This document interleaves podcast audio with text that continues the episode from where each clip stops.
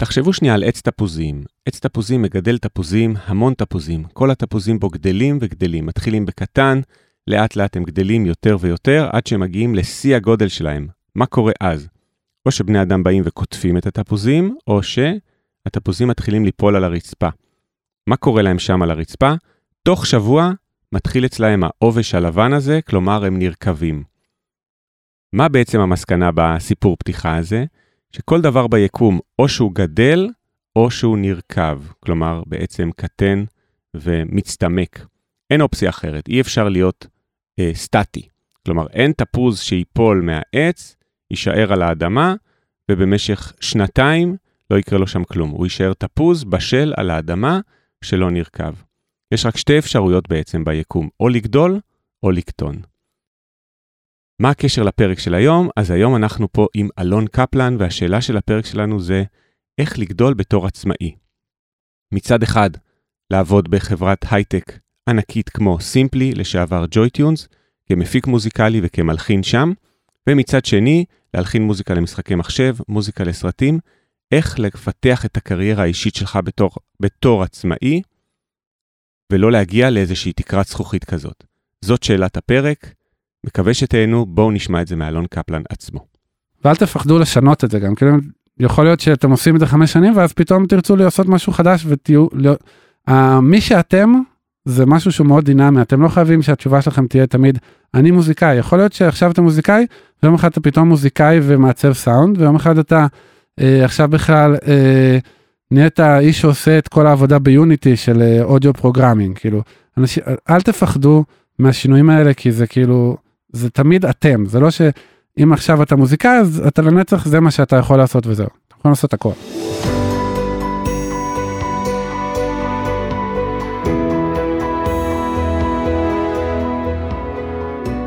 להצליח במוזיקה, פודקאסט אופטימי על קריירה במוזיקה, על שיווק למוזיקאים ועל איך לקחת את החלומות שלכם ולהפוך אותם ליום-יום שלכם. עמית ויינר מארח אורחים מוזיקאים, יוצרים ואומנים שמספרים על החיים והבחירות שלהם בקריירה.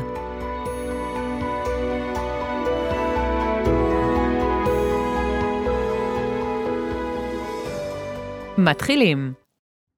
שלום לכל המאזינות והמאזינים. ברוכים הבאים לעוד פרק של הפודקאסט להצליח במוזיקה. תראו, יש פרקים שלוקח חודשיים לארגן אותם, וזה שווה את זה. והאורח שלנו היום לקח חודשיים לארגן את הפרק. אלון קפלן, איזה כיף שהגעת לפודקאסט להתארח. תודה רבה, איזה כיף להיות פה. תענוג, ממש תענוג, ויש לנו המון על מה לדבר. אני אציג אותך למי שלא מכיר. אלון קפלן הוא מלחין, מפיק מוזיקלי, עובד ב Simply, לשעבר JoyTunes שכולנו מכירים. Uh, כבר עשר שנים ב Simply JoyTunes בתור מפיק ומנהל תוכן מוזיקלי, כותב מוזיקה ומעצב פסקול למשחקי מחשב, לסרטים ולמדיה, ואלון עבד, שימו לב טוב, על מעל 100 משחקים ומעל 40 סרטים, אלון תכף מדבר על זה, זה מספר מטורף, נכון? הכל נכון. מלמד ברימון מוזיקה למשחקי מחשב, לימד גם בשנקר, במנטור ובאוניברסיטה הפתוחה, מרצה בכנסים, מנהל חברת משחקי מחשב משלו. אלון, אתה עושה כל כך הרבה דברים ואתה גם מנצח מקהלה, אני יודע, במכון ויצמן, אז uh, בוא נחליט, שנח... בוא נחליט שנחלק את הפרק לכמה חלקים, יש באמת המון על מה לדבר וזה נורא מעניין. אני רוצה שנתחיל מאיזה שאלת פתיחה uh, שתעניין את uh, כל המוזיקאים. אתה עצמאי בחלק גדול מהעבודה שלך, וכשאתה עצמאי, בעצם איך לגדול, איך גדלים בתור עצמאי שעושה מיליון דברים באותו זמן, מהם הכלים שאתה משתמש בהם כדי לגדול בתור עצמאי. אמ, קודם כל, כמובן המשאב הכי, משאב הכי אה, קשה וקשוח לכולנו זה זמן, ואני נורא נורא אה, רוצה לנצל את הזמן שלי כמה שיותר. אני חושב שאחד הדברים שכולנו מבינים בשלב כלשהו אה, בקריירה שלנו בכלל זה שאנחנו לא יכולים לעשות הכל, אין לנו את הזמן לעשות הכל ואנחנו גם לא טובים בהכל אולי אפילו. אבל אנחנו כן רוצים להספיק לעשות כמה שיותר דברים. לי מאוד קשה באופן אישי להגיד לא לפרויקטים. אה, אחד הדברים ש, שאני למדתי עם הזמן זה להגיד לא, כמובן זה חשוב, אבל אני תמיד אה, רוצה לעזור לכמה שיותר אה, לקוחות ולעבוד עם כמה שיותר אנשים ולעשות הכל. ולא תמיד אפשר. אז אחד הדברים שקרו לי במקרה יום אחד זה שפעם אחת מי שראתה שיש לי כל כך הרבה עבודה, אמרה בוא אני רוצה לעזור לך לעשות לך סדר בחיים איזה ידידה שלי לפני לא יודע, שבע שנים זה היה, אולי יותר, באה אליי הביתה ו- והתחילה פשוט לעשות לי סדר בלוז, סוג של הייתה מזכירה כזה לרגע, אמרתי לה, בוא נעשה את זה באופן קבוע, אני אשלם לך, תבוא אליי פעם בשבוע, ופשוט אה, תעזרי לי עם העסק. ככה זה התחיל. מאז אה, אה, היא כבר עזבה את הארץ ו- ולא עובדת איתי, אבל עבדתי עם עוד כמה וכמה אנשים שפשוט אה, עד היום יש לי מישהו שבא אליי פעם בשבוע ועוזר לי בעסק, זה משהו שהלך והתרחב בהגדרה שלו. בהתחלה זה היה רק דברים אה, אדמיניסטרטיביים, כל העזרה של אה, חשבוניות ולשלוח אה, מיילים ללקוחות ודברים כאלה, וזה גדל לעזור לי בסאונד אפקטים ולעזור לי בהעתקה של תווים למקהלה וכל דבר, כל פעם אני ממציא את זה מחדש ונעזר בזה. אה, אז זה דבר אחד.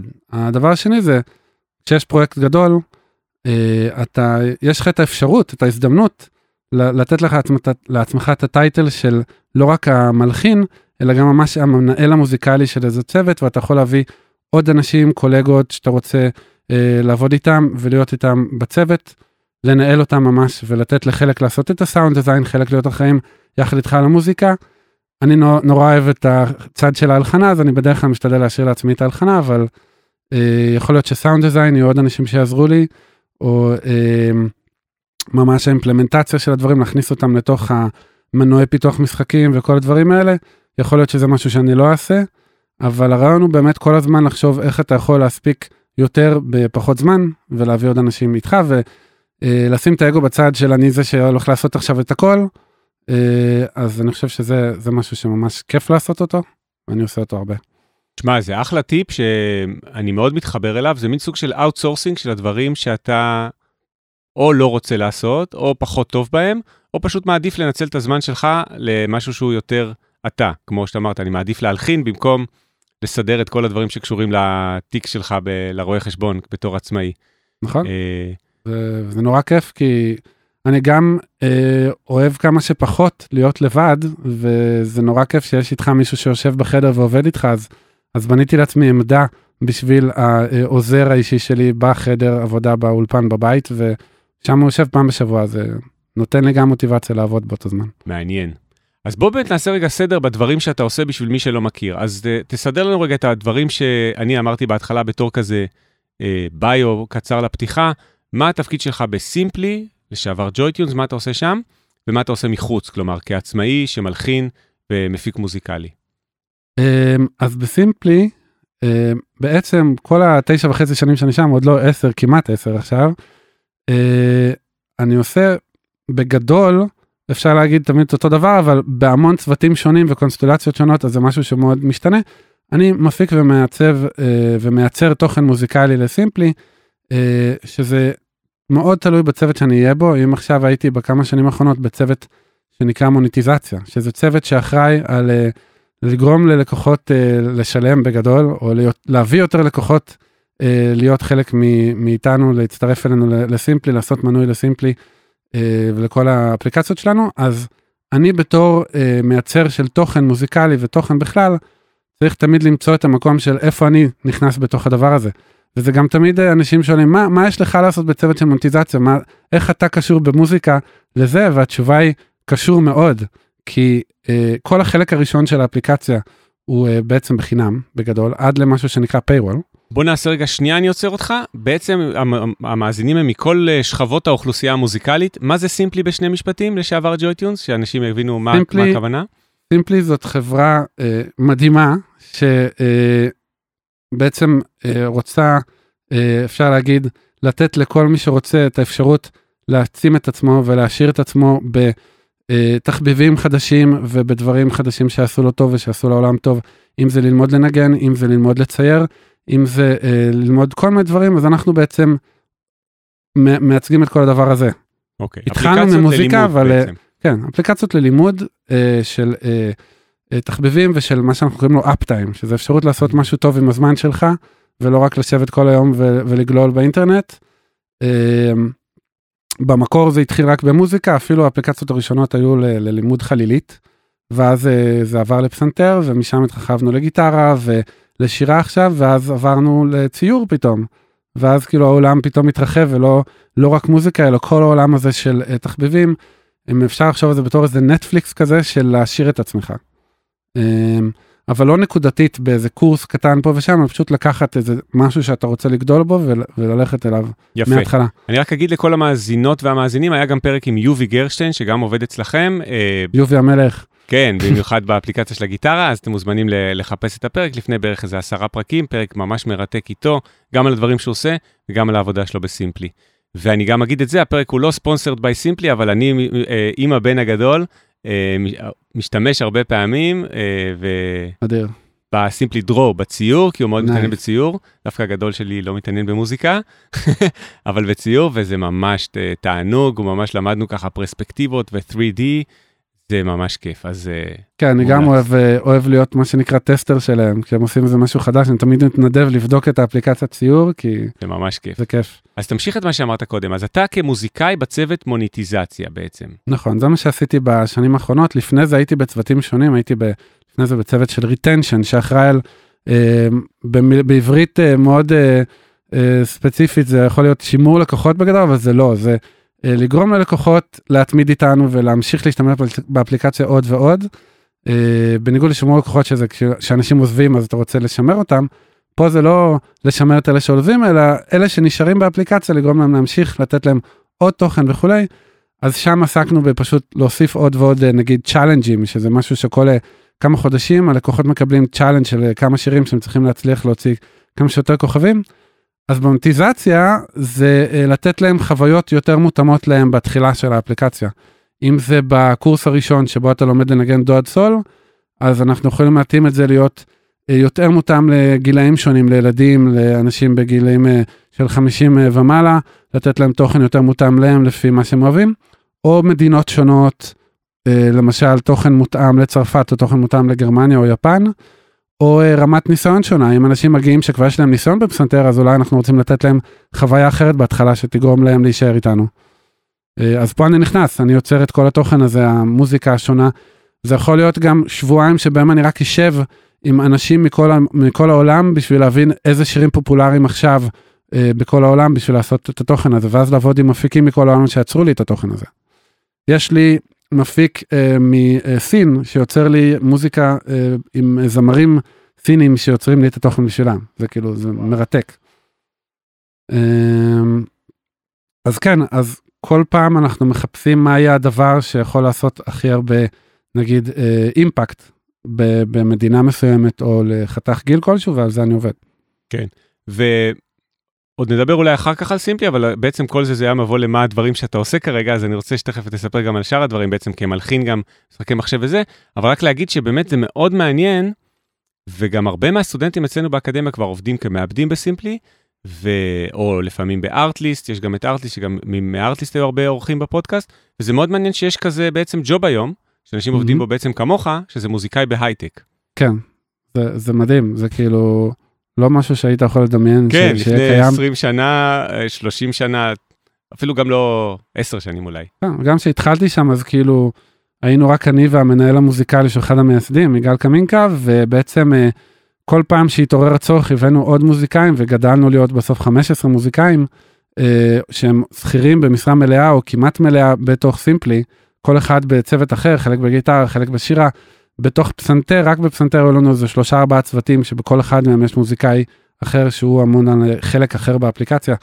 אז זה ממש נוצר יש מאין, ואז כל הזמן ניסינו לייעל את זה, בהתחלה אנחנו היינו עושים את כל ההפקות מאפס ב, אה, במשרד, אני הייתי יושב ויוצר ממש הפקה של שיר, קאבר לאיזה שיר מההתחלה עד הסוף, ואז אמרנו אוקיי בוא נביא פרילנסרים שיעזרו לנו בזה, ואז בוא נביא זמרים מכל העולם שיעזרו לנו בחלק של השירה.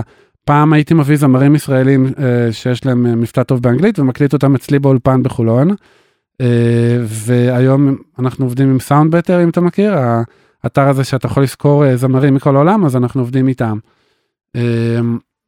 והגענו למצב באיזה נקודה מסוימת שהיו לנו מעל 50 פרילנסרים מישראל בעיקר, שעושים לנו את כל ההפקות המוזיקליות. אז זה, זה גם חלק מדהים שאתה יכול לסדר עבודה לעוד ועוד מוזיקאים מישראל שיוכלו לעזור לנו. חלק מהם גם הפכו בהמשך להיות שכירים במשרה מלאה אצלנו. אה, אז כן, אז זה, זה מקצוע שנוצר יש מאין וזה גם מאפשר לנו להגדיר את המקצוע הזה, כאילו להבין מה זה מוזיקאי בסימפלי, יש לזה היום אה, אפילו מסמך אצלנו בחברה של מה זה אומר להיות מוזיקאי, אם אתה רק מייצר מוזיקה, לא, אתה גם צריך להבין בכל הצד המוצרי של אה, מה יהיה הדבר הנכון לעשות מוצרית, להבין להיות מה שנקרא data oriented, שזה לדעת איך להסתכל על נתונים בתוך האפליקציה, לראות אם מה שעשית עובד או לא. אז זה חלק מאוד חשוב מתוך uh, העולם הזה של הייטק באופן כללי, ומצפים את זה לא רק ממוזיקאים בחברה, אלא מכל עובד, גם מתכנת, אם הוא לא מתעסק בדאטה, הוא צריך להכיר את העולם הזה ולהיכנס עכשיו למה שנקרא דשבורדים, טבלאות שמראות לנו עכשיו uh, אם עשית משהו טוב או לא, האם uh, מה שעשית גרם ליותר לקוחות לעשות מנוי או פחות, ולהסתכל על זה, האם משהו שעשית, שיר כלשהו שעשית, הוא קשה יותר, קל מדי, איך להסתכל על הדברים האלה בכלל, מה זה בכלל להבין מה הנתונים שמעניינים אותנו. אז uh, מצופה ממך הרבה, מרק, הרבה יותר מרק לעשות את המוזיקה. לגמרי, מעניין. וכמוזיקאי מחוץ לסימפלי, מה, מה הדברים שאתה עושה כמלחין לסרטים ולמשחקי מחשב? תספר. Um, אז אני בעצם עובד הרבה עם חברות משחקי מחשב uh, בארץ ומכל העולם דרך uh, האינטרנט, שאני מייצר להם בדרך כלל גם את המוזיקה וגם את הסאונד דיזיין. בין אם אני עושה את זה או מישהו שעובד איתי. אה, אבל אחד הדברים שלמדתי מהר מאוד, במיוחד במשחקי אינדי, שזה לא החברות הגדולות של ה triple A, זה שבדרך כלל מחפשים מישהו שידע לעשות את הכל.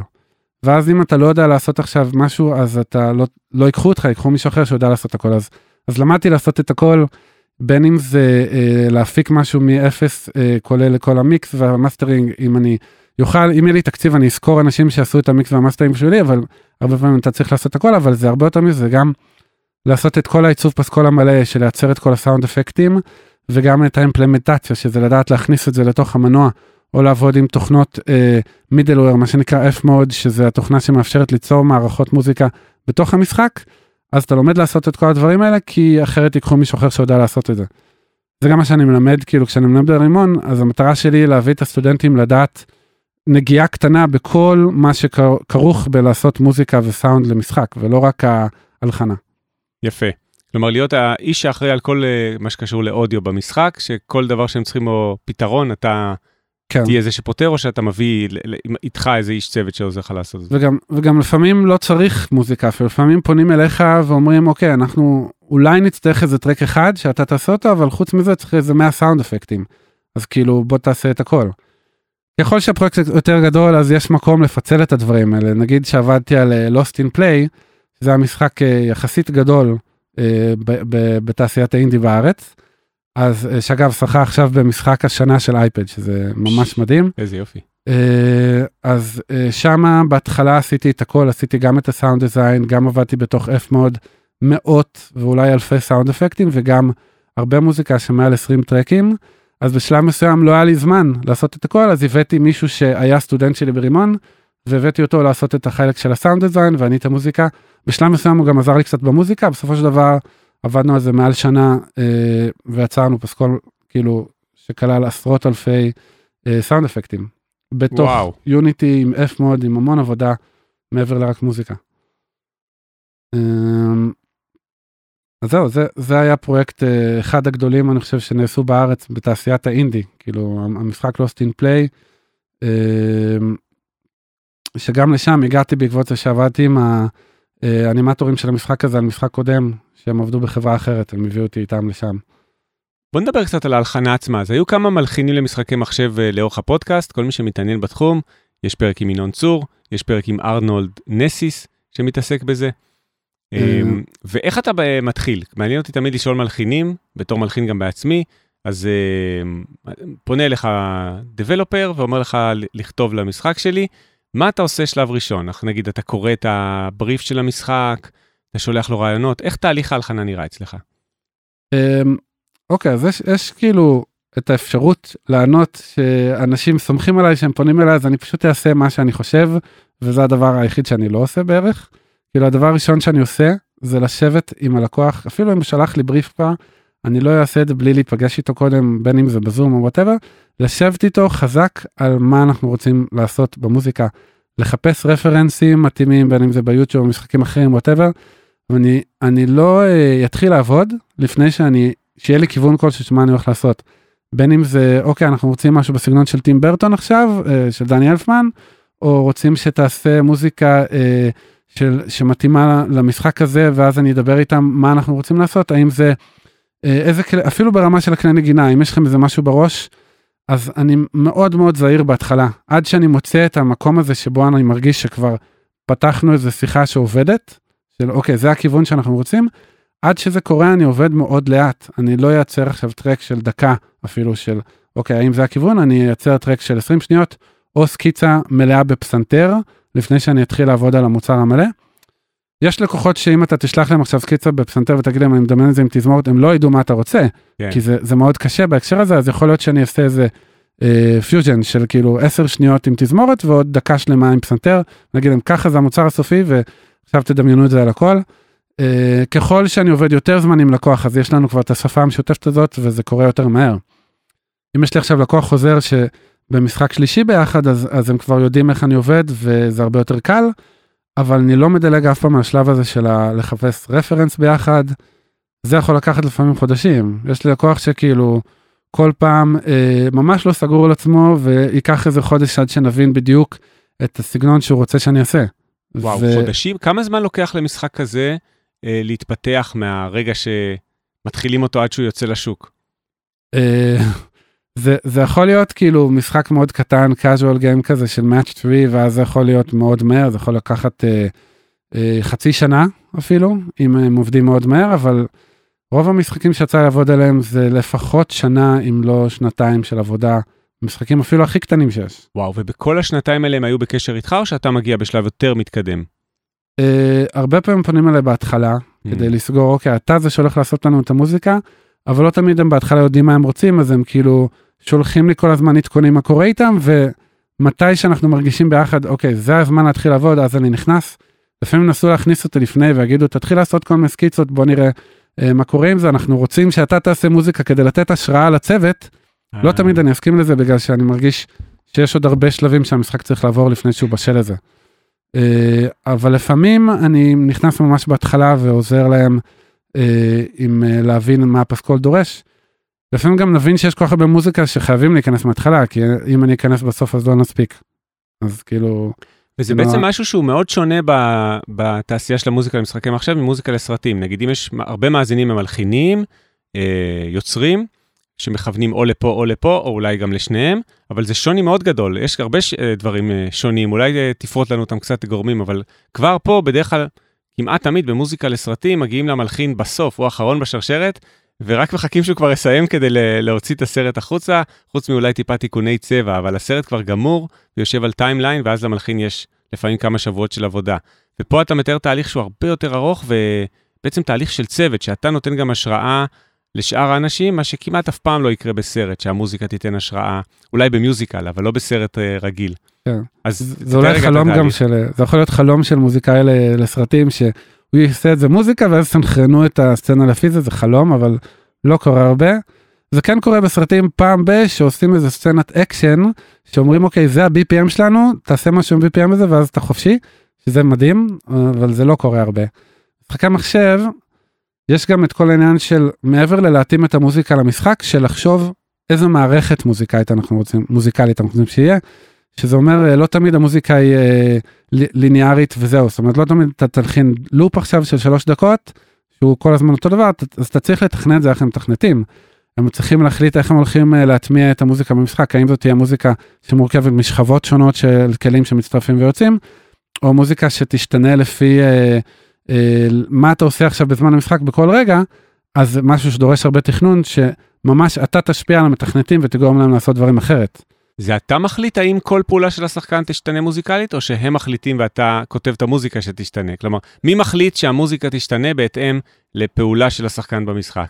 הייתי אומר שככל שהצוות הוא יותר, אה, שהמשחק הוא יותר גדול עם יותר תקציב, אז אולי יהיה לך פחות השפעה אפילו, כי הם באים אה, כבר עם כל הניסיון שלהם, שהם יודעים עכשיו בכל המשחקים שהם עשו, איך הם עובדים, אבל אני עובד המון המון עם משחקי אינדיס של צוותים קטנים, אפילו של שני אנשים לפעמים שזוכרים אותי, אה, ואז יש לי הרבה הרבה יותר say בזה. אני יכול להגיד להם בוא נעבוד עכשיו עם f מוד וניצור עכשיו מוזיקה שתשתנה לפי כמה אינטנסיבי הקרב אה, וזה נורא כיף כי אתה חלק ממש שותף להשפעה אפילו על העלילה לפעמים.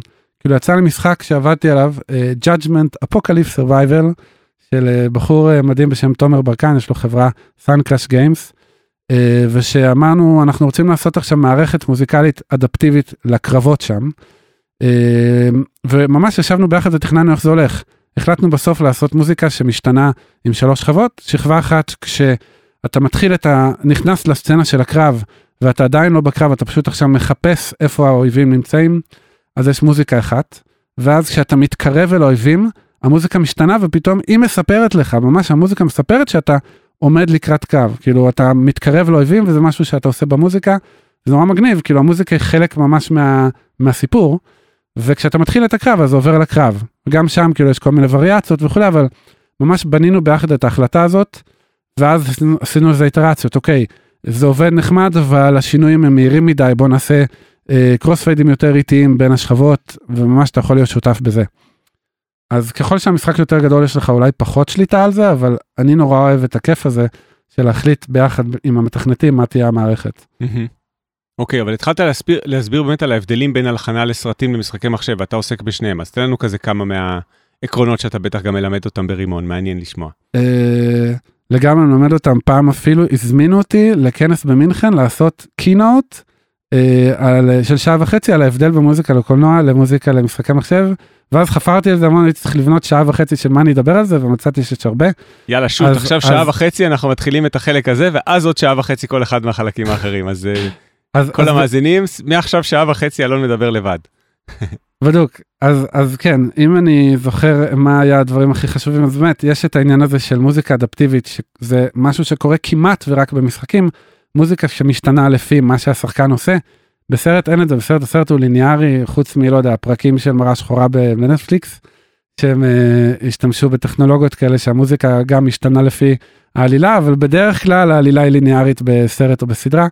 אז זה הדבר הכי גדול מן הסתם, uh, אתה צריך לעשות מוזיקה מסונכנת uh, אל המדיה בקולנוע. Uh, הדבר השני זה באמת, uh, יש לך הרבה יותר, uh, אתה עובד מול אנשים שונים, בקולנוע אתה עובד מול הבמאי ומול המפיק. מול העורך המוזיקלי לפעמים והדברים האלה. במשחקי מחשב אתה לפעמים עובד ממש מול כל הצוות, אתה עובד מול ה... אה, לא יודע, האנשים שאחראים על המוזיקה, אם זה לא אתה בתוך המשחק, אבל אתה עובד מול היוצר של המשחק, אתה יכול לפעמים להשפיע ממש על מה שקורה, אתה חלק מזה, אתה יכול להגיב לכל התהליך. אז זה אחד מהדברים היותר גדולים אני חושב. אה, מה עוד הבדלים גדולים עכשיו ש... שעולה לי... מה שאמרנו קודם מבחינת טווח הזמן באמת, נכון? שבמוזיקה לסרטים אתה בלחץ מגיע בשבועות נכון. האחרונים, פונים אליך לפעמים אחרי שפנו למלחין אחר, אז עוד יותר בלחץ. כן. מוזיקה למשחקי מחשב זה בדרך כלל לא יהיה משהו של שלושה שבועות, נכון? זה משהו ש... נכון. או ארבעה שבועות, זה משהו שהוא לחודשים לפי מה שתיארת. כן, ואני חושב שגם יש עוד עניין של uh, תמטיות במשחקים לעומת סרטים, יש המון עניין של כאילו, זה גם דומה וגם שונה, זאת אומרת, גם במשחקים, כמו בסרטים, הרבה פעמים רוצים שיהיה קשר אה, מלודי ותמטי בין כל הפסקול, כאילו בכל המנגינות שקורות בפסקול, אז זה משהו שגם קורה בשתי המדיות, אבל בדרכים שונות. זאת אומרת, אה, כשאתה עובד על משחק, אתה לא תמיד חושב, אה וואו, יש לי עכשיו עשרה מנגינות שאני הולך להלחין, איך אני מקשר אותה מוזיקלית.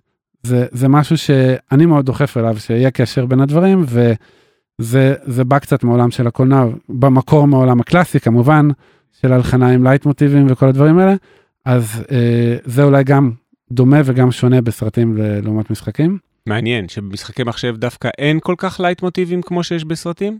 אה, תלוי, תלוי mm. אם אתה מצליח לדחוף את זה בתור המוזיקאי, אני חושב. אה, אה, אוקיי.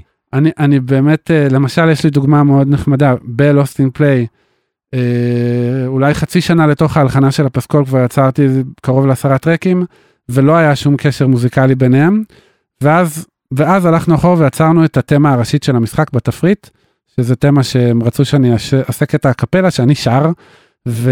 ויצאה תמה ממש מגניבה, ואז פתאום הם אמרו, אנחנו רוצים שתדחף את זה לכל הפסקול, אז חזרתי אחורה וערכתי את כל הקטעים שהלחנתי וממש הוספתי את התמה הזאתי לתוך הקטעים, ומשם כל קטע שהלחנתי היה בתוכו איזה וריאציה כלשהו של התמה הראשית של המשחק, וזה היה ממש כיף, ואתה כל פעם לוקח את זה לכיוון אחר, ו... ורואה איך זה משרת את המשחק. יפה. אלון, לפני שאני רוצה לשאול אותך על כל הנושא של ליצור יש מאין, שאמרנו שחשוב לנו לדבר עליו, אבל לפני כן, תמיד כשאני מדבר עם מלחינים של משחקי מחשב, שאני לא עובד בתחום הזה, אני מדמיין אותם כגיימרים ששמונה שעות ביום גם משחקים משחקי מחשב, ואז את השמונה שעות הנוספות שיש להם לעבוד, בהנחה שהם גם ישנים שמונה שעות או שבע שעות, הם אה, מלחינים. האם זה נכון? כלומר, כי אה, יש לי איזה מין דמיון כזה שרוב הזמן גם הם משחקים משחקי מחשב. האם אתה משחק משחקי מחשב? האם אתה גיימר בעצמך? אמ, לפעמים. הייתי מאוד גיימר בצעירותי, בתור נער וכולי, הייתי משחק המון במחשב, ואני עד היום מאוד אוהב לשחק משחקים, אין לי כל כך זמן לזה. עכשיו אני לפעמים משחק קצת World of Warcraft, שזה מאוד מסוכן, זה, זה משחק שאני לא ממליץ, בגלל שהוא מכיר. לוקח את כל השעות שיש לך פנויות. אה, אז אני משתדל שלא, אבל אני חושב ש, שיש לי כאילו צ'יט שאני עושה הרבה פעמים, אני במקום לשחק משחקים, אני פשוט מסתכל ביוטיוב על אנשים אחרים משחקים, וכזה אני מרגיש שאני חייב להכיר מה הולך היום, אז אני אסתכל עכשיו על כל המשחקים החמים בשביל להכיר אותם. ואז אתה גם שומע את המוזיקה שיש באותו זמן, ואיך היא משתלבת במשחק, אבל אתה לא משחק בעצמך, אז אתה פחות מתמכר לזה. נכון, ו- וכאילו זה גם המון כסף לקנות את כל המשחקים נכון. החדשים, זה מאות של דולרים, אז... אז לפעמים אני אקנה איזה משחק פה ושם, אני למשל מת לשחק בוויצ'ר 3, הוא נחשב אחד המשחקים הגדולים שנעשו, הורדתי אותו, התקנתי, עוד לא יצא לי לשחק, אני מת להגיע לזה, אה, אבל אני חושב שבשביל לעשות מוזיקה למשחקים, אתה חייב לאהוב את התחום הזה. אה, אתה יכול שלא, יש אה, אולי כמה מהמחים הגדולים של, שהם לא באו מזה, אבל אני חושב שזה נותן לך המון, כי אז אתה יודע לדבר בשפה הזאתי, ואתה יודע לדבר עם היוצרים של המשחק בשפה שלהם, וזה אני חושב מאוד חשוב. אז uh, הסיפור ממש מצחיק. נינו רוטה, אחד המלחינים הגדולים בתולדות הקולנוע, uh, פגש, אני חושב שזה היה את אניו מוריקונה, זה אני לא זוכר את מי הוא פגש, אבל נינו רוטה זה בטוח, והוא אמר לו, המלחין השני, נקרא לו נגיד שהוא מוריקונה, אומר לו, תשמע, אני מאוד אוהב את המוזיקה שלך, ראיתי את כל הסרטים שהלחנת. אז נינו רוטה אומר לו, אני לא ראיתי אף סרט שהלחנתי. Uh, הוא שואל אותו, מה זאת אומרת, למה? אני לא אוהב לראות סרטים בכלל, אני שונא קולנוע. אז למה אתה עובד בתחום הזה? אני אוהב להלחין לקולנוע, אבל אני לא אוהב לראות סרטים. אז uh, מצחיק שנינו רוטה הגדול לא היה יושב ורואה לא סדרות טלוויזיה ולא קולנוע בכלל, הוא רק היה אוהב להלחין את המוזיקה. זה, זה מעניין, כי, כי זה יכול להיות, כאילו, אני חושב שאתה עדיין יכול לעשות אה, מוזיקה למדיה, גם אם אתה לא אוהב אולי את התחום אה, הזה של משחקים או סרטים, אם אתה מלחין טוב ואתה אוהב להלחין, אבל אני חושב שמשחקים אולי זה קצת יותר דורש להכיר את זה, בגלל שבאמת יש הרבה יותר מרק לעשות את המוזיקה, בתחום הזה אתה גם צריך לדעת הרבה פעמים להכניס את המוזיקה לתוך המשחק. ואם אתה לא תבין במשחקים אז יהיה לך קשה להיות שם. כן, אתה חייב להכיר ממש טוב את העולם, וכמו שאמרת קודם, אתה ממש חלק מהצוות, ואפילו אולי אתה נותן רעיונות לצוות, אתה, אתה לא יכול רק להגיד, אני רק כותב את המוזיקה, ומפה ואילך אתם uh, תעשו עם זה מה שאתם רוצים. זה לא בדיוק עובד ככה, לפי מה שאתה מתאר. אז uh, בוא נדבר על ליצור יש מאין. דיברנו על זה גם uh, בשיחה המקדימה לפני הפרק. Uh, אתה מגדיר את עצמך, ואני חושב שאתה גם דוגמה לכזה, שיוצר יש מאין, ותספר רגע איך זה uh, הוליך אותך לאורך הקריירה. אני חושב שזה משהו שיכול לתת המון השראה לכל מי שמקשיב. מה בעצם הכוונה מבחינתך בליצור יש מאין? ואיך אתה מיישם את זה בקריירה שלך. כן, אז uh, הכוונה שלי ליצור יש מאין הייתה לא רק בהקשר מן הסתם של התוכן של אה, להלחין וכולי, אלא הכוונה היא ממש, uh, uh, לא יודע, כשאתה הולך אחרי החלומות שלך, אז תמיד יש לך את החלום הגדול שאתה רוצה להגיע אליו, ואז אתה מתכנן לאט לאט את הנקודות שאתה צריך לעשות בשביל זה. אז אני מדבר על, uh, אם יש עכשיו איזה פרויקט שאני רוצה לגרום לו לקרות, אז אנשים מכירים אותו בתור זה שיקח אותו ויגרום לו לקרות. זאת אומרת, עכשיו רציתי לגרום לתז... למקהלה שלי להופיע יחד עם תזמורת, אז פניתי לתזמורת ושכנעתי אותם שאנחנו נעשה פרויקט ביחד, וזה הגיע להיכל הגדול במכון ויצמן עם 600 אנשים בקהל אחרי שנה. כאילו, לקחת את הוויז'נים שלך ולגרום להם לקרות, זה, זה אולי המוטו שלי, או אחד מהם. אה, זה ביחד עם המוטו הקיטי של אין דבר שאנחנו לא יכולים לעשות, אז אני איפשהו מאמין בזה שכל אחד מאיתנו יכול להצליח בכל מה שהוא רוצה. אין דבר בגדול. שאנחנו לא יכולים לעשות, בעצם אנחנו יכולים לעשות הכל. אנחנו אנחנו נוריד את שני הלואים שהיו כן. שם. ו- וברור, ברור שזה לא, אה, שכשזה במבחן המציאות אז אין, אנחנו לא יכולים לעשות הכל, אנחנו לא, לא נספיק לעשות הכל, זה בגדול. אני הייתי רוצה לעשות המון דברים בחיים שלי. הייתי רוצה גם להיות מתכנת של משחקים אם היה לי זמן, אה, ויצא אה, לעשות את זה לפעמים בתוך תחביב, אבל אתה צריך מאוד להתפקס. אה, מצד שני, כאילו, כשיש לך משהו שהוא החלום שלך, אז, אז אני מאמין שאתה יכול לעשות אותו. ואם אתה תרצה את זה מספיק, אם אתה תעשה את הוויתורים הנכונים וכולי, אתה תעשה אותו. הדבר היחיד שמונע מאיתנו לעשות את החלומות שלנו זה שאולי אנחנו אה, לא מספיק אמיצים בשביל לוותר על מה שצריך בשביל זה. יפה.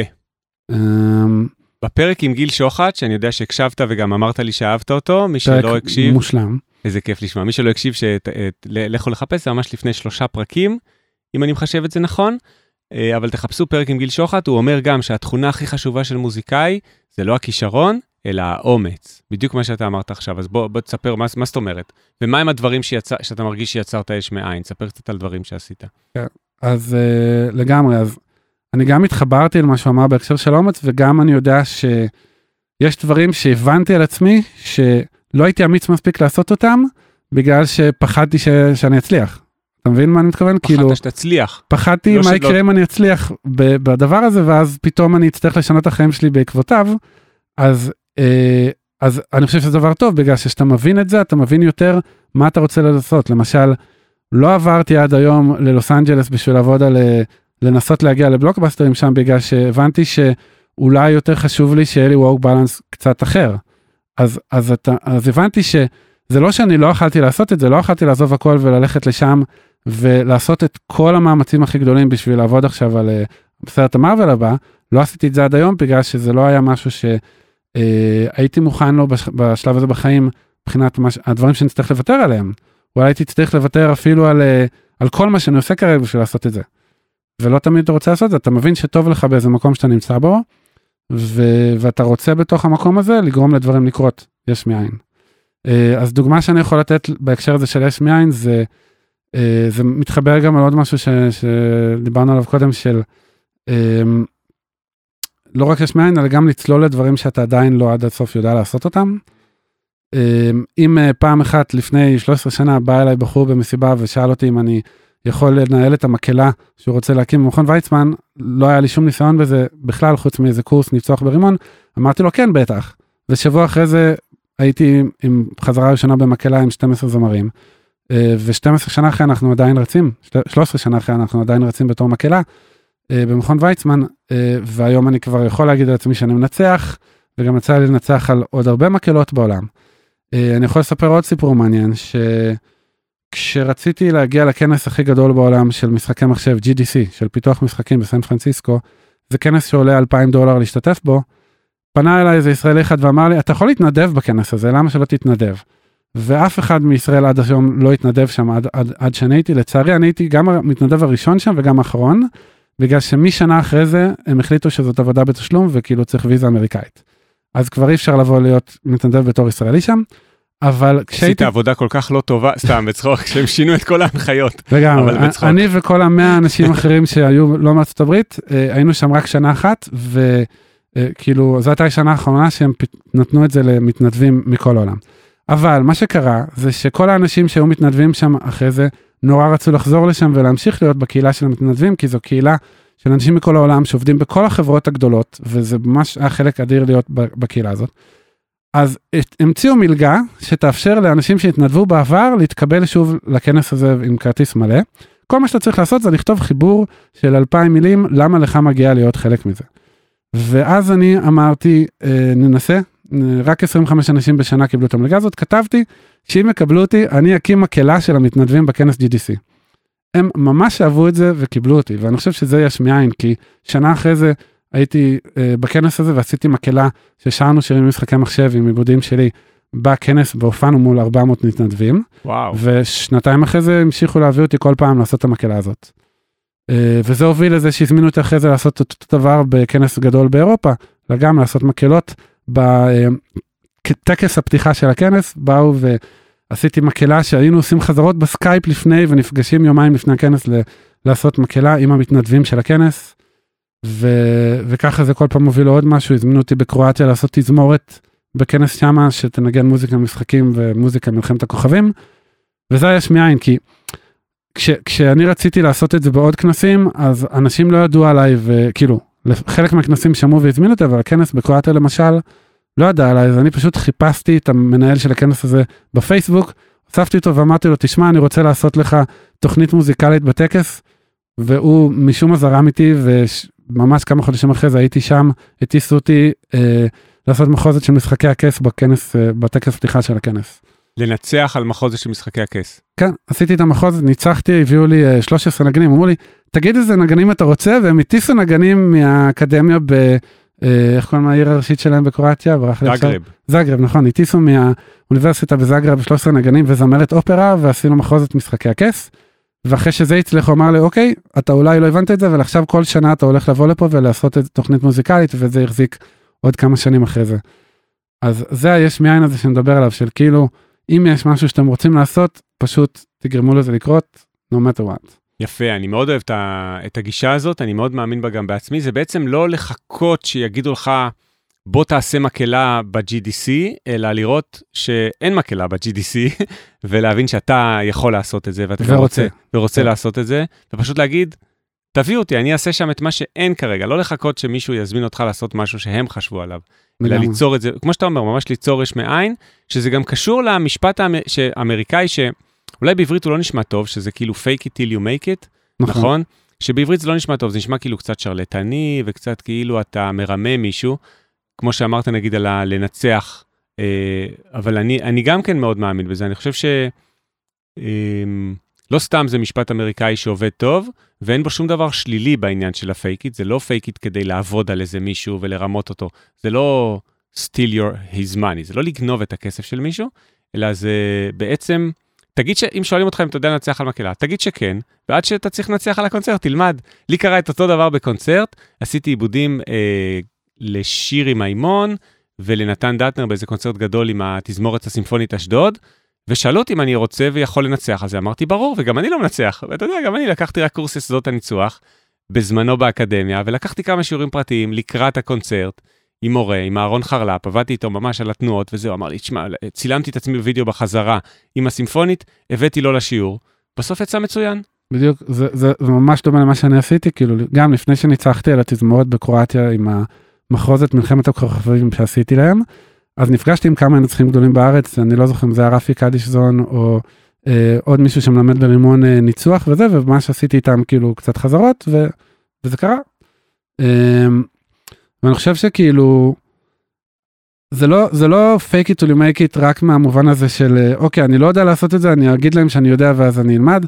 אתה עדיין צריך לנסות להעריך האם זה אפשרי, כן? אתה לא תגיד להם משהו שאתה יודע לעשות ואז תוך שבוע תגיד, טוב, הבנתי שזה לא יקרה. אתה כן צריך לדעת אולי מה אתה מסוגל, וברגע שאתה מאמין שאתה מסוגל אז אתה צריך לפחות להבין אם יש לך את הזמן לזה. אה, ואני גם מאוד מתחבר לעניין הזה של הליצור יש מאין שאמרת קודם. זה בעצם, אה, זה משהו שאני חושב שהוא, אה, אני חושב שגם אמרתי את זה כמעט בכל פרק בפודקאסט, כי הוא שזור כחוט השני אצל כל האורחים בפודקאסט, שהם בעצם יצרו את ה... את ה... בוא נקרא לזה, את האני הנוכחי שלהם, יש מאין. כי גם אתה בעצם לא נכנס לשום אה, מגירה ומסגרת ברורה של מה זה להיות מוזיקאי. נגיד, לפני 30 שנה, מה שאתה בדיוק עושה היום, זה לא בדיוק ההגדרה למוזיקאי הייתה, נכון? אתה עושה המון דברים, אתה עושה מכל מיני עולמות, חלקם בטכנולוגיה, חלקם ממש בהייטק, אתה ממש עובד בחברת הייטק. אתה בעצם יצרת לעצמך את האלון קפלן המוזיקאי שאתה רוצה להיות. כן. וכן, זה בגלל זה גם נורא קשה לענות על השאלה הזאת, מה אתה עושה? כי זה כאילו, גם כל כך הרבה דברים וגם אה, לא תמיד הכל זה מוזיקה. אז היו, היו תקופות שהייתי עונה, אני מוזיקאי הייטק. ואז כאילו, מה זה מוזיקאי הייטק? מוזיקאי שעובד בהייטק? אז כן, אבל זה גם מוזיקאי שיודע להתעסק עם כל הדברים הטכנולוגיים שכרוכים בזה היום, ושכל הזמן מחפש מה הדבר הבא שהוא צריך להתמקצע בו בשביל להיות up to date עם הדברים החדשים שקורים. אוקיי, זה מוביל אותי לשאלה שאי אפשר לא לשאול אותה, אותך לגביה. קודם כל, מה הדבר הבא שלך, וב' מה אתה חושב, או איך אתה מתייחס, ועד כמה אתה מפחד מ-AI, Generated Music, ובכלל, מכל מה שקורה בתחום ה-AI על המוזיקה. כן, אז לגבי הדבר הבא שלי, אה, אני עוד לא יודע לגמרי, זאת אומרת, יש המון המון דברים שאני עובד עליהם כרגע, בין היתר על המשחק מחשב שלי בעצמי, שאחד הסיבות שהתחלתי לעבוד עליו זה כי רציתי נורא לעשות מוזיקה למשחק בסגנון הזה, אבל אה, זה ממש עבודה של ניהול חברה שלמה של משחקי מחשב, אה, חברה קטנה של אה, שבעה אנשים, אה, אז זה אחד הדברים שאני עושה כרגע, אבל אני... ששם אתה לא מוזיקאי רק, אלא ממש מנהל החברה. נכון, אני, אני מנהל של החברה ומנהל את הצוות, אה, ויש לי שותף שהוא המתכנת הראשי, ואנחנו ביחד אה, מה שנקרא Game Designers שממציאים את המשחק ואת הסיפור שלו, אבל אה, גם שם אני המוזיקאי בנוסף לכל, אז אני יכול לדחוף את ה-F מוד ואת המערכות שאני רוצה. לגבי הדבר הבא אחרי זה, אה, אין לי תשובה כל כך כרגע, אני מקווה פשוט לעשות את הדברים ש, ש, שאני אוהב, ולבחור את הדברים ה... אני אוהב לעשות דברים גדולים, נגיד זה ככה, אני אוהב אה, לקחת פרויקטים גדולים וארוכים ולא עוד איזה משחק קטן שדורש שתי מנגינות פה ושם, אז אני מאחל לעצמי שזה יהיו הדברים הבאים. AI, מה אתה אומר על AI, אלון? AI זה אה, דבר נפלא. אני בתור חובב טכנולוגיה, אני לא מפחד מזה, בגלל ש... אה, תראה, בסופו של דבר, אני לא זוכר איפה קראתי את זה ומאיפה הגיע לרעיון הזה, גם אם AI ידע לעשות את כל מה שאנחנו עושים עכשיו, הוא מתקרב לשם, זה עניין של זמן, עד שהוא ידע לעשות מוזיקה למשחקים ומוזיקה לסרטים, ותוכל לכתוב לו שורה של תעשה לי מוזיקה בסגנון הזה וככה, ותוכל אפילו לתת לו איטרציות, תוכל לעשות את הכל. עדיין תצטרך מישהו דבר ראשון שידע להגיד לו מה לעשות כדי שזה יצא מה שצריך. אז עדיין יהיה את הדבר הזה.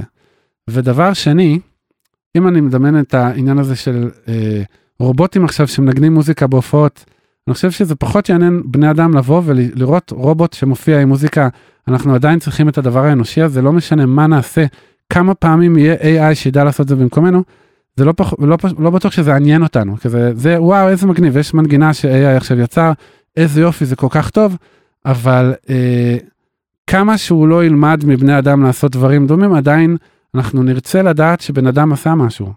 זה, זה חסר לנו. תראה, אחד הסרטונים הכי מפחידים שראיתי לאחרונה, יצא ממש השבוע בטוויטר, אה, אילון מאסק, לדעתי אתמול העלה, יש להם את הרובוט של טסלה, לא יודע אם זה של טסלה אפילו, את הרובוט של אילון מאסק, שנקרא אופטימוס. אז הוא העלה את אופטימוס מקפל חולצה. אתה רואה רובוט, זה אחד הדברים הכי קריפים שיש לך. כל המאזינים מוזמנים לחפש בטוויטר של אילון מאסק, אה, זה מופיע שם וידאו כזה. קודם כל זה לוקח לו שם הרבה זמן, זה לא כמו בן אדם שרגיל למיומנות הזאת, ואתה רואה אותו עושה את זה לאט באופן כזה מאוד מאוד כזה הדרגתי ואיטי, ויש בזה משהו אה, די מפחיד, לראות רובוט עושה פעולה כל כך אה, פשוטה בעצם, אתה יודע, אה, לקפל חולצה, ואני מסכים איתך לגמרי שלראות רובוט, תראה, זה יכול להיות איזה מין סוג של ז'אנר מוזיקלי שאנחנו עוד לא מבינים אותו, של לראות רובוטים מופיעים, אבל בגדול אני, אני מסכים איתך עם מה שאתה אומר, שמוזיקה זה תקשורת בין אדם לאדם, ותמיד אנחנו נרצה תקשורת, כמו שבסוף אנחנו תמיד נתקשר. כל דבר שבאינטרנט מבוסס על תקשורת, רשתות חברתיות, בלוגים, אה, כל דבר שקשור לתקשורת אנושית, אה, אימיילים, האינטרנט גרם לו להיות פי מיליארד הרבה יותר חזק. וכל דבר שאין בו תקשורת, בני אדם פחות, פחות רוצים אותו. אז אני לגמרי מסכים איתך שבני אדם ירצו לראות בני אדם מנגנים ולשמוע אותם מנגנים. נזכרתי איפה, איפה, כאילו מאיפה באה לי המחשבה הזאת, כאילו המסקנה הזאת, הייתי בכנס של נאס דיילי, אתה מכיר אותו? כן. אז היה לו כנס בארץ והוא הביא כאילו, הוא עשה debate לייב בין מישהי שכאילו ניהלה את ChatGPT לבין מישהו influencer בטיק טוק ויוטיוב שיש לו מיליוני עוקבים שפשוט ידברו ביניהם על למה בכלל יש לו רלוונטיות בעתיד למה AI לא יוכל להחליף אותו. וזאת הייתה המסקנה שכאילו לא משנה כמה AI יוכל לעשות הוא עדיין לא יהיה בן אדם ולכן בני אדם פחות יתחברו אליו. כאילו כמה שהוא יוכל לזייף שהוא אנושי עדיין אנחנו נדע שהוא לא. משהו שם ירגיש לנו אה, מכני בתוך לפחות זה. היום, יכול להיות שילדים שיוולדו עוד 100 שנה כבר לא יעניין אותם אם מה שמדבר עליהם זה מחשב או לא. מעניין. היום לפחות זה לא ככה. אבל רגע, אתה אמרת, התחלת להגיד שאתה אוהב טכנולוגיה ושאתה לא מפחד מ-AI uh, Generated Music, אז, אבל עוד לא הבנתי למה אתה לא מפחד. בגלל שתמיד יהיה עדיין את הבן אדם שיצטרך לעשות משהו, לא mm. משנה מה זה. כאילו, גם אם אני אהיה הבן אדם שיצטרך לנהל AI שיעשה את הפסקול בשבילי, עדיין יצטרכו אותי שיבין בזה. זאת אומרת, תמיד יש את המקום הזה, וגם אני, יש איזה משהו שלא מפחיד אותי, גם בגלל שאני מאוד אוהב טכנולוגיה, אז אני תמיד ארצה לעשות חלק בזה, גם אם, לא יודע, בסופו של דבר אני לא אהיה זה שעושה את המוזיקה, אני עדיין אעשה משהו שם. אפילו אם אני ייצור AI בעצמי, כאילו. אז מעניין אותי לשאול אותך גם על זה. אז קודם כל, אני כן מסכים איתך עם הגישה הזאת, האופטימית. קודם כל, הפודקאסט הוא פודקאסט אופטימי, כמו שאתה יודע, ואני אופטימי גם לגבי זה. במובן מסוים זה קצת מזכיר נגיד את מה שאנחנו רואים פה כרגע באולפן, שזה Cubase, שיש לי virtual instruments, יש לי תזמורת, אז זה לא הוריד את העבודה של תזמורות בעולם, זה מאפשר לי להשתמש בתזמורת פה בקצות האצבעות באופן ממש מיידי. האם אתה חושב שזה אבל יוכל לתת לנו, אתמול ראיתי סרטון גם של מייק פטי, המנכ"ל של Cinesamples, שהם הוציאו עכשיו כלי חדש של AI שנקרא Musio, של Cinesamples, כמו חברת, חברה משיקה כזאת שלהם.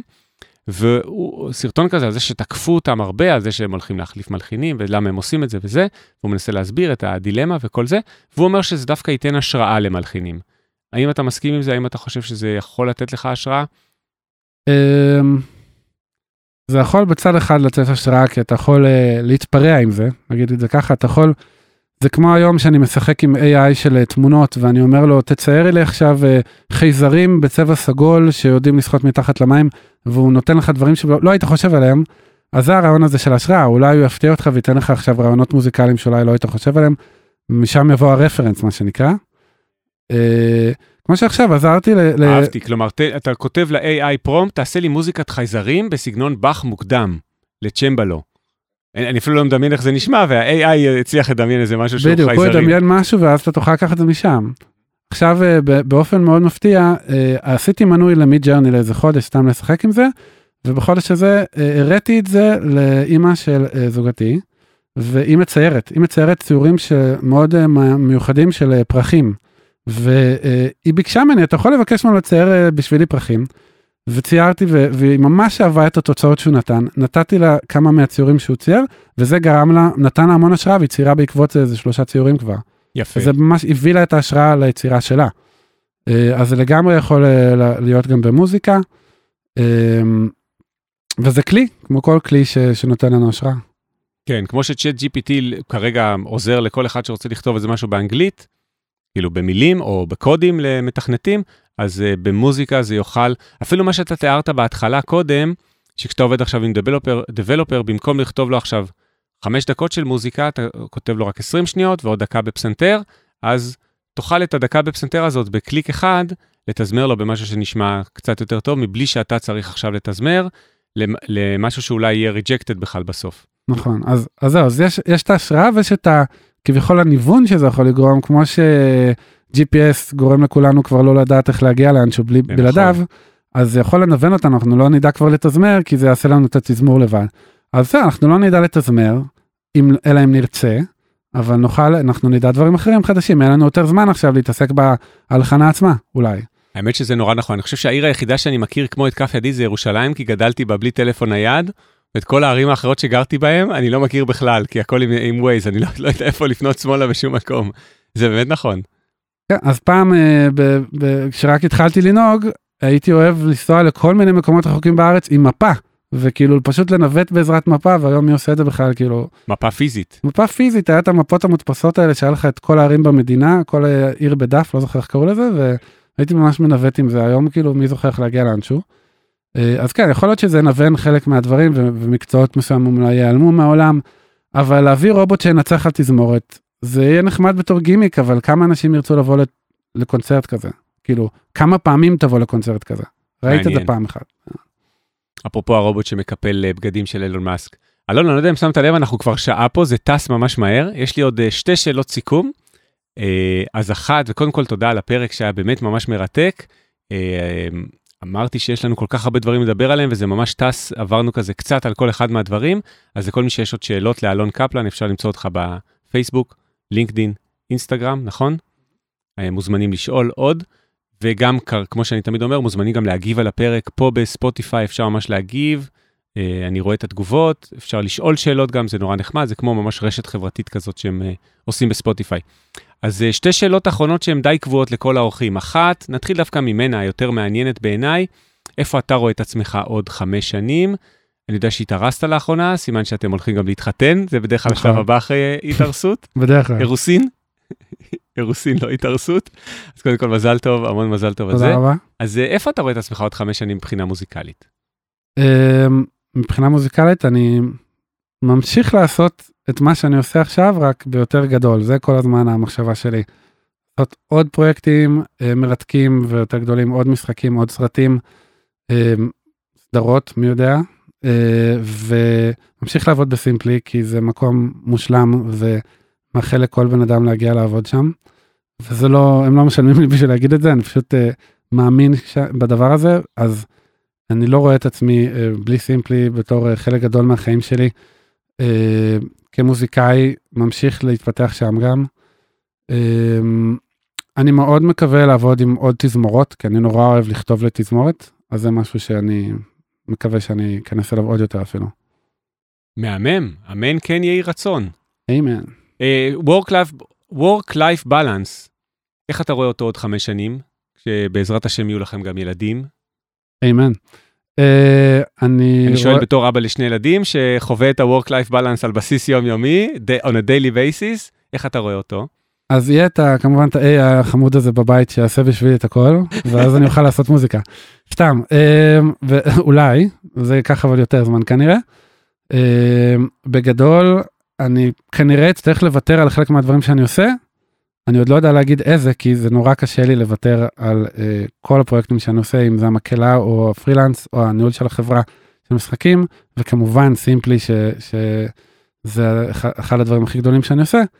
אז אה, בגדול ה-work-life balance פשוט ידרוש ממני לוותר על חלק מהדברים האלה. אה, אין לי תשובה עדיין איזה מהם. אני חייב להגיד משהו שעבר לי, אה, דיברנו על זה הרבה אצלנו במשפחה בתקופת הקורונה, ואני חושב שהוא יותר אפילו מועצם ב- בימינו. אם יש דבר, אם יש מקצוע אחד שלעולם לא ייעלם, ומעולם אנחנו לא מדמיין אפילו לתת אה, למ- למכונה ולרובוט לעשות את זה, זה להיות מטפלת לתינוק. כלומר, זה מקצוע שאתה בחיים לא תיתן לאופטימוס, הרובוט של אילון מאסק, לחתל את התינוק שלך. אתה יודע, רק לחשוב על זה, אני עוברת לי צמרמורת. ואני אז- אגיד על זה never say never. אנחנו לא יודעים, יכול להיות שיום אחד נפ- נפתח בהם יותר משאנחנו נפתח בבן אדם וואי, את זה. כאילו, לך תדע, אם מישהו מקשיב לפודקאסט ב-2089, לגמרי. ויש לכם אה, רובוטים שמחתלים לתינוק במקום איזה מטפלת לתינוק, וואי וואי. ותגיד, אה, שאלה ממש אחרונה, אה, טיפים למוזיקאים צעירים ששומעים את הפרק. אתה עברת ועובר גם הרבה תחנות והרבה מקומות מאוד מעניינים בקריירה המוזיקלית שלך, כמו שאמרנו, החל מחברת הייטק, דרך לעבוד עם הרבה לקוחות בחו"ל, דרך זה שיש לך עוזרת ועוזר אישי שאתה עובד איתם, ותזמורות שאתה עובד איתם, מקהלות שאתה עובד איתם, וכנסים שעבדת איתם, באמת המון גופים מוזיקליים, וגם לא מוזיקליים שונים. אז תן קצת טיפים למוזיקאים שמקשיבים לזה, סטודנטים או מוזיקאים בתחילת דרכם, של טיפים לקריירה המוזיקלית מניסיונך. אז דבר ראשון שעלה לי עכשיו שהזכרת את כל הדברים השונים זה אה, אולי זה נראה טריוויאלי אבל תשאלו את עצמכם אם אתם אוהבים את מה שאתם עושים כי אם אתה לא אוהב את מה שאתה עושה אז אתה כנראה לא תצליח בו. ולפעמים זה דבר גורר דבר אם אתה טוב במשהו אתה אוהב אותו יותר כמו שכאילו כשלמדתי ברימון אז גיליתי שאני טוב בלעשות מוזיקה למדיה והמורים חיזקו אותי בזה אז אז אולי זה גם גרם לי יותר ליהנות מזה ו, ומי יודע אולי הם לא היו מחזקים אותי אז לא הייתי עושה את זה היום. אבל באמת תבדקו מה הדבר שאתם אוהבים לעשות ותעשו אותו כמה שיותר וזה זה דבר אחד ו, וגם אני חושב כמו שאמרתי קודם אם אתם אוהבים משחקי מחשב או רוצים לעבוד בתעשייה של משחקי מחשב אז תאהבו את התחום הזה גם וכמובן 50% מזה זה לא רק המוזיקה אלא ליצור את הקשרים אז תאהבו לעשות קשרים תאהבו להתמנגל בכנסים תאהבו את כל המסביב ולא רק את המוזיקה כי זה חלק גדול ממה שאתם הולכים לעשות. אה, אז זה טיפ אחד שפשוט לאהוב את מה שאתם עושים. יפה, אני חושב שהוא מאוד חשוב. מוזיקאים הם, אה, איך נקרא לזה, שבלולים קצת באופי, אתה יודע, אוהבים להשתבלל בתוך הסטודיו שלהם, בתוך הכלי נגינה שלהם. לא תמיד קל להם לצאת החוצה ולעשות קשרים ולדבר עם מהמם. אנשים לגמרי. ולהיות נחמדים לאנשים, לענות לוואטסאפים בצורה נחמדה, זה טיפ מאוד מאוד חשוב למוזיקאים, אני חושב. כן, ועוד משהו שאני חושב עליו זה כאילו מה שאמרנו עם ליצור יש מאין אז זה, זה לחשוב מחוץ לקופסה כל דבר זאת אומרת יש אה, גם בפודקאסט שלך שומעים את זה כל הזמן יש כל כך הרבה נישות שאפשר לעסוק בהם גם במשחקי מחשב יש משחקים מכל מיני סוגים indies ו triple A's וזה ו- ופרסומות ומוזיקה לספריות וכולי לא רק כאילו תמצאו את הנישה שלכם אלא גם אה, כאילו תחשבו מחוץ לקופסה איך אתם יכולים להיות הדבר המיוחד הזה שאתם יכולים לתת מעבר. אה, אם אני הזה שהייתי ה-go to של כמה כנסים להיות זה שעושה עכשיו את הטקסים בכנסים שמי חשב על זה שאני אעשה את זה אז תמצאו את, ה, את הדברים האלה שאתם כאילו תמציאו אותם מה שתמציאו את ה... תיצרו לעצמכם את מה שאתם רוצים. איזה יופי. מסכים עם זה לגמרי, זה אני מסכים לגמרי. כלומר, תמציאו את הדבר שהוא אתם בעצם, אל תיכנסו לתוך אה, משהו אחר, כי זה גם ככה לא יהיה אתם, אלא תמציאו את הדבר שהוא אתם. ואל תפחדו לשנות את זה גם כאילו יכול להיות שאתם עושים את זה חמש שנים ואז פתאום תרצו לעשות משהו חדש ותהיו, לא, מי שאתם זה משהו שהוא מאוד דינמי, אתם לא חייבים שהתשובה שלכם תהיה תמיד אני מוזיקאי, יכול להיות שעכשיו אתה מוזיקאי ויום אחד אתה פתאום מוזיקאי ומעצב סאונד ויום אחד אתה אה, עכשיו בכלל אה, נהיית האיש שעושה את כל העבודה ב Unity של audio programming, כאילו, אנשים, אל תפחדו מהשינויים האלה כי זה כאילו, זה תמיד אתם, זה לא שאם עכשיו אתה מוזיקאי אז אתה לנצח זה מה שאתה יכול לעשות וזהו, אתה יכול לעשות הכל, בגדול. יפה, סיום מאוד מרגש לפרק. גם מאוד אני מרגש לשמוע ממך אה, ששמעת את זה כזה לאורך פרקי הפודקאסט, כי בעצם זאת מטרת הפודקאסט. למי שמקשיב לכל הפרקים עד עכשיו ועוד לא הבין את זה, מטרת הפודקאסט היא באמת להראות, כזה חשבתי עם עצמי, איך להראות שיש המון הזדמנויות שונות, ובאמת המון סוגים של עבודות ומקומות להיות בהם בתוך עולם המוזיקה. זה ממש מטרת הפודקאסט מהיום שהוא קם. מהיום שהגיתי אותו לפני שאפילו הקלטתי את הפרק הראשון, זה ממש הייתה המטרה שלו. אז ממש כיף לשמוע ממך, שזה כזה עבר לאורך הפרקים של הפודקאסט, שבאמת יש המון אפשרויות והזדמנויות, ואני באמת חושב שמה שבאמת מוזיקאי בימינו אמור לעשות, זה למצוא לעצמו את המיקס הזה של ההזדמנויות אה, שהוא רוצה לעשות. כמו שאתה עושה גם את זה וגם את זה וגם את זה וגם את זה, אז כל אחד מוצא לעצמו את ה-ABCD ש- ש- שמתאימים לו. לגמרי. אני יכול לספר שכאילו היה לי תלמיד ברימון של מוזיקה למשחקים, שאני מלמד ברימון את התחום הזה של הלחנה למשחקים, ובערך שנה או שנתיים אחרי שהוא למד אצלי, הוא כתב ספר של 250 עמודים על הלחנה אה, למשחקים, שהוא עשה את זה יש מאין, הוא פשוט רצה, זה היה הפאשן שלו לכתוב את זה, והוא חקר במשך שנתיים וכתב ספר, אה, בחור בשם דניאל יחזקאלי, סופר מוכשר, ואני חושב שזו דוגמה מדהימה, כי כאילו מי חשב על בכלל לעשות ספר בעברית על הלחנה למשחק המחשב, והוא לקח ועשה את זה. איזה יופי. יאללה, אלון, סיום ממש מרגש לפרק, יש לך עוד משהו שאתה רוצה להוסיף לקראת סיום, או לסיום? אני אה, רוצה להגיד לך תודה רבה בגדול כאילו לא רק על זה שאירחת אותי על כל מה שאתה עושה כי זה נותן כל כך הרבה השראה ואמרתי לך זה, זה אפילו מציל חיים כי יכולים להיות הרבה מוזיקאים שיהיו תקועים ב state הזה של אה, מה אני צריך לעשות בחיים עם עצמי, אין פרנסה ממוזיקה, ואתה פשוט נותן המון המון השראה ל... תקומו ותעשו פשוט וזהו. איזה כיף, ריגשת אותי עד צמרמורת פה לסיכום. Yes. יאללה, המון תודה לאלון קפלן על הפרק המרתק ומלא השראה הזה, שבאמת למדנו בו, אני חושב, על המון, אפשר... המון אפשרויות חדשות, גם על מה שאתה עושה בסימפלי, גם על uh, מוזיקה למשחקים שאתה עושה, גם על כנסים, מקהלה שאתה מנצח. ובכלל, גם על גישה לחיים, אני חושב שהיא מאוד uh, מעניינת, אופטימית, ואפילו לא מפחדת מ-AI, uh, אה, שתחליף אותנו ותוריד לנו את האפשרויות לעבודה. אז המון תודה לך שהגעת. בשמחה רבה. תודה לכל המאזינות והמאזינים שהקשיבו לפרק, אתם כבר מכירים את זה, בסוף הפרק מה שאני אומר. Uh, הכי חשוב זה אם עוד לא דירגתם את הפודקאסט לחמישה כוכבים בספוטיפיי ובאפל פודקאסט, אז תעשו את זה, זה גם נורא כיף לראות את הדירוגים. האמת שאני חייב להגיד שבספוטיפיי יש לו כבר כמעט 100 דירוגים עם ממוצע 5. Yes. בשביל להגיע לממוצע 5, אם אני רגע נחתום, אה, יעיד על עיסתו, בשביל להגיע לממוצע 5 זה אומר שכולכם דירקתם ב-5, אז יאללה. לכו לדרג. אם היה אחד שמדרג ב-4 זה כבר היה 4.9, אז כולם מוזמנים, כל מי שעוד לא דירג, לדרג ב-5, גם באפל, גם בספוטיפיי, או להגיב באפל או לעשות review בספוטיפיי. וכרגיל מוזמנים לפנות גם לאלון, לאורח, שאלות על קריירה, על הדברים שהוא סיפר, אה, הוא ישמח לענות לשאלות. וגם אליי, אני מקבל הרבה שאלות, ואנשים שרוצים לדבר איתי, לשאול דברים, תמיד מוזמנים. בימי ראשון, בערב, אני בדרך כלל עושה שיחות ייעוץ כאלה אה, בטלפון, ממש בכיף ובשמחה. נורא כיף לי לדבר עם אנשים, אז מוזמנים לפנות אליי. ואנחנו נתראה בפרק הבא, תודה שהקשבתם, יאללה ביי.